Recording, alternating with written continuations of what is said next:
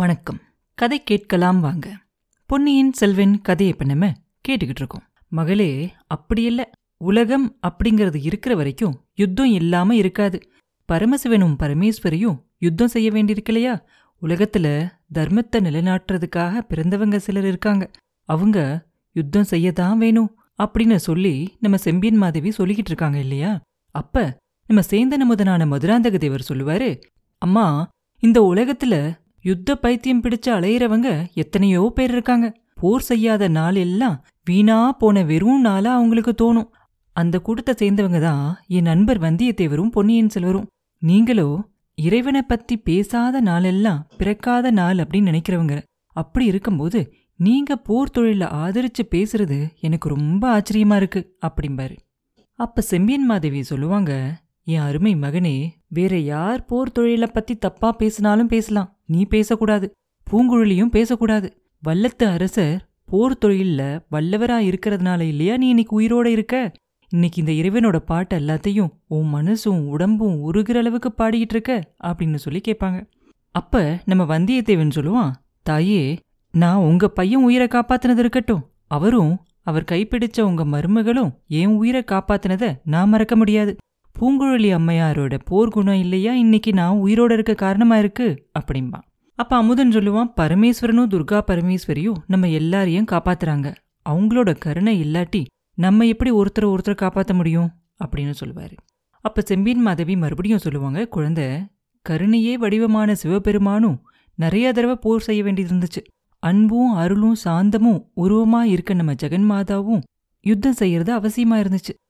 இந்த புண்ணிய ஸ்தலத்துல இருக்கிற இந்த கோயில்ல கூட நம்ம அம்பிகை யாரு? அறம்பிளர்த்த நாயகி இருக்காங்க இல்லையா? ஆனா அந்த கோயிலை நீ சுத்தி வரும்போது மகிஷாசுர மர்தனியாவும் தரிசனம் தராங்க.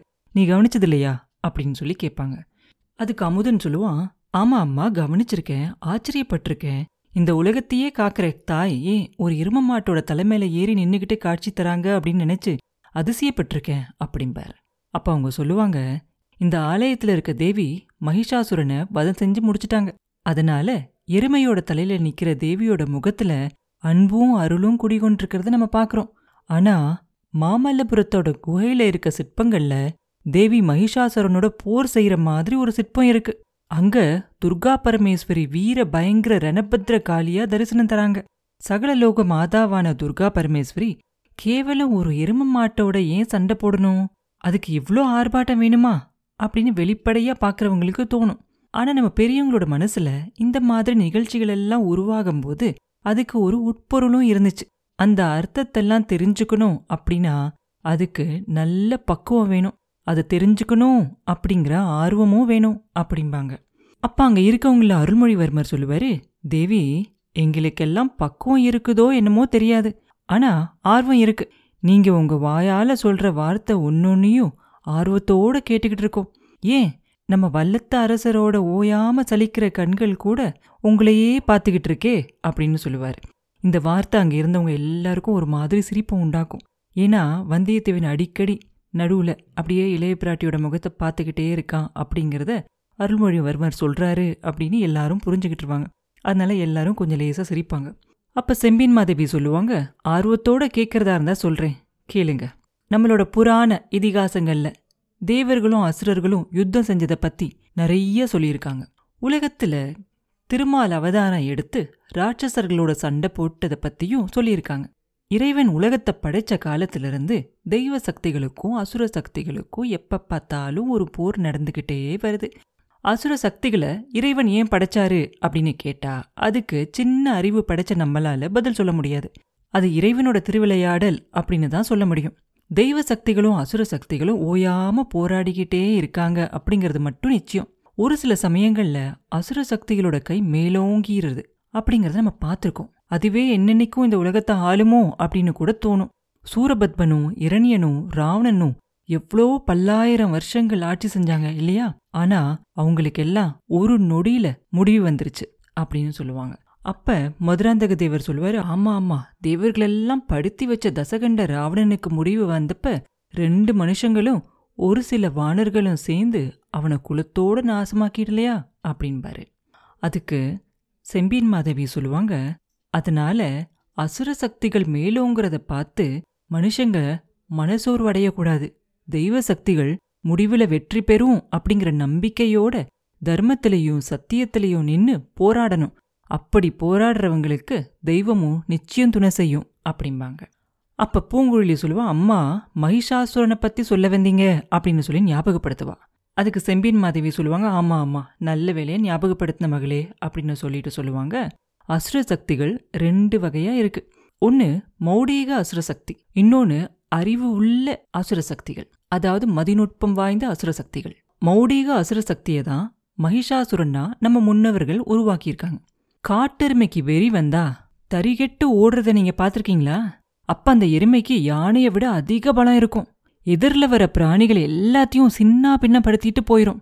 மௌடீகமும் வெறி பிடிச்ச அந்த காட்டெருமைய மாதிரி வலிமை உள்ளது. மௌடிகம் சில சமயம் சிங்காதனத்துல உட்கார்ந்து ஆட்சி நடத்த ஆரம்பிச்சிரும். இதுதான் மகிஷாசுரனோட ஆட்சி அப்படின்னு நம்ம முன்னவர்கள் சொல்லியிருக்காங்க. மகிஷாசுரன் தேவலோக சிங்காதனத்துல போய் உட்கார்ந்து ஆட்சி செலுத்த ஆரம்பிச்சானாம். மூணு உலகத்தையும் அல்லோல் கலலமாக்கிட்டானா அறிவு வேண்டாம் அறிவு நூல்கள் வேண்டாம் அறிவு கலைகள் வேண்டாம் இசை வேண்டாம் சிற்பம் சித்திரம் கோயில் கோபுரம் ஒன்னும் வேண்டாம். எல்லாத்தையும் அழிச்சு போடுங்க அப்படின்னு மகிஷாசுரன் கட்டளையிட்டானா. தேவர்கள் முனிவர்கள் மனிதர்கள் எல்லாரும் நடுநடுங்கி போயிட்டாங்களாம். அவங்கள பல பேர் மகிஷாசுரனுக்கு அடிபணிஞ்சு அவனோட ஆட்சியை ஒத்துக்கிட்டாங்களாம். இதனால மகிஷாசுரனோட அகந்தையும் மூர்க்கத்தனமும் இன்னும் அதிகமாயிருச்சான் மௌடிகத்தோட அகந்தையும் மூர்க்கத்தனமும் சேர்ந்துட்டா கேட்கணுமா மகிஷாசுரனோட கொடுமையை பொறுக்க முடியாம மூணு உலகங்கள்லயும் மக்கள் அழுக ஆரம்பிச்சிட்டாங்க. அசுரர்கள் கூட சேர்ந்து அலற ஆரம்பிச்சிட்டாங்க. துர்கா பரமேஸ்வரி அப்ப கண் திறந்தா. மாகாளி வடிவம் எடுத்து மகிஷாசுரனை வதம் செஞ்சா. மௌடீக சக்திய தெய்வீக சக்தி ஜெயிச்சிச்சு. மூணு உலகங்களும் மௌடீக அடிமையிலிருந்து விடுதலை கிடைச்சிச்சு. தேவர்களும் முனிவர்களும் அசுரர்களும் கூட பெருமூச்சு விட்டு துர்கா பரமேஸ்வரியை வாழ்த்தி வணங்கினாங்க.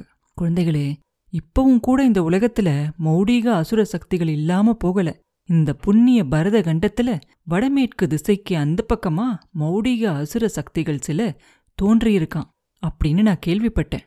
அவங்க முருகா வேசத்தோட போர் செஞ்சு நகரங்களை எல்லாம் சூறையாடி அப்பாவி மக்களை கொன்னு கோயில்களையும் விக்கிரகங்களையும் உடைச்சு எரிஞ்சு நாசப்படுத்துறாங்களா?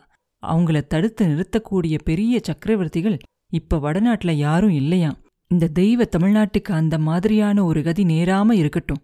அப்படி நேர்றதா இருந்தா வீரமர குலத்துல பிறந்த நீங்க அந்த அசுர சக்திகளோட போராட தயாரா இருக்கணும் இல்லையா? அப்படின்னு கேட்பாங்க அப்ப வந்தியத்தேவன் சொல்லுவான் கட்டாயம் தயாரா இருப்போம் தாயே. இன்னொரு வகையான அசுர சக்திகளை பத்தியும் இப்ப சொல்லுங்க அப்படின்னு சொல்லி கேட்பான் அப்ப அவங்க சொல்லுவாங்க இன்னொரு வகையான அசுர சக்தி அறிவு கூர்மை உள்ளது. அந்த அறிவை கெட்ட காரியங்கள்ல பயன்படுத்துறவங்க. அவங்க தவம் செஞ்சு வரம் பெறுவாங்க. அதையும் கெட்ட நோக்கத்துக்காகவே பயன்படுத்துவாங்க.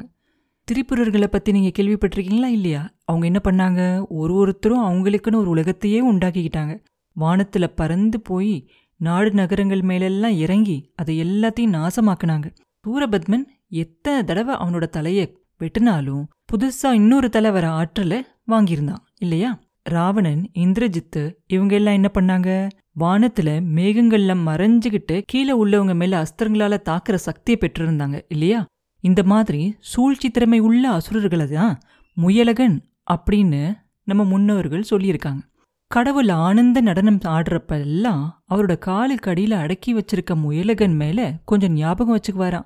கொஞ்சம் கவனக்குறைவா இருந்தாலும் கூட முயலகன் கிளம்பிடுவான் ஆரம்ப காலத்துல இருந்தே அசுர சக்திகளோட தெய்வீக சக்திகள் போராடிக்கிட்டு தான் வராங்க அப்படிங்கறத முயலகன் நமக்கு அப்பப்ப ஞாபகப்படுத்திக்கிட்டே இருப்பான். அதனால என் அருமை மக்களே யுத்தம் கூடாது அப்படின்னு நம்ம எப்படி சொல்ல முடியும்? அப்படின்னு சொல்லி கேட்பாங்க. அப்ப பொன்னியின் செல்வர் சொல்லுவாரு இதுவரைக்கும் எங்களுக்கு புரியாம இருந்த நிறைய விஷயங்களை இன்னைக்கு நாங்க தெரிஞ்சுக்கிட்டோம். எங்களுக்கு என்ன கட்டளையிடுறீங்க? அப்படின்னு சொல்லி கேட்பாரு.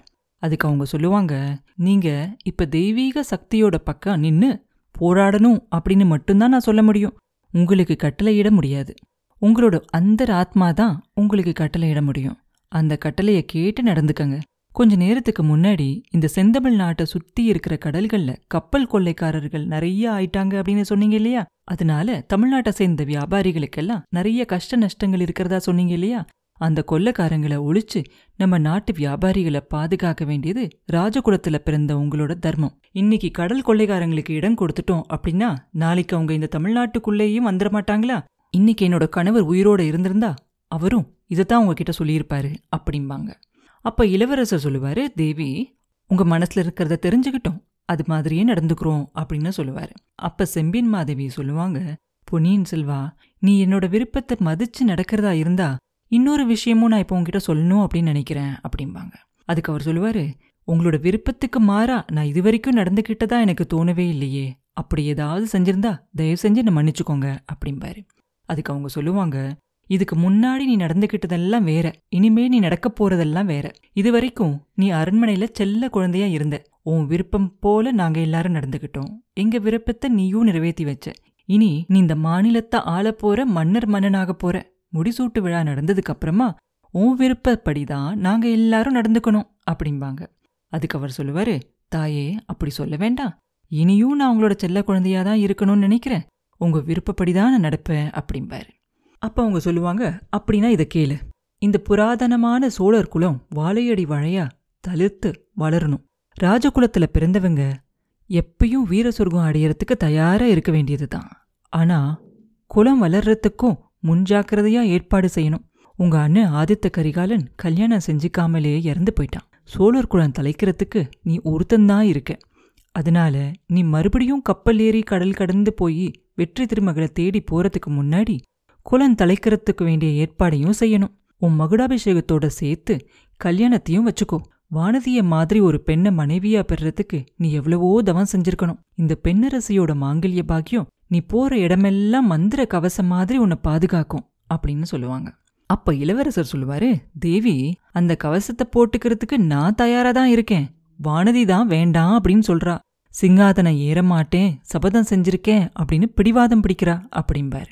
யாரும் எதிர்பாராத விதமா பூங்குழலி அப்ப சொல்லுவா கொடும்பாளூர் இளவரசியோட பேச்ச அப்படியே நம்பிட வேண்டாம். நம்ம எல்லாரும் சேர்ந்து இன்னும் கொஞ்சம் கெஞ்சி உபச்சாரம் செய்யணும் அப்படின்னு நினைக்கிறாங்க.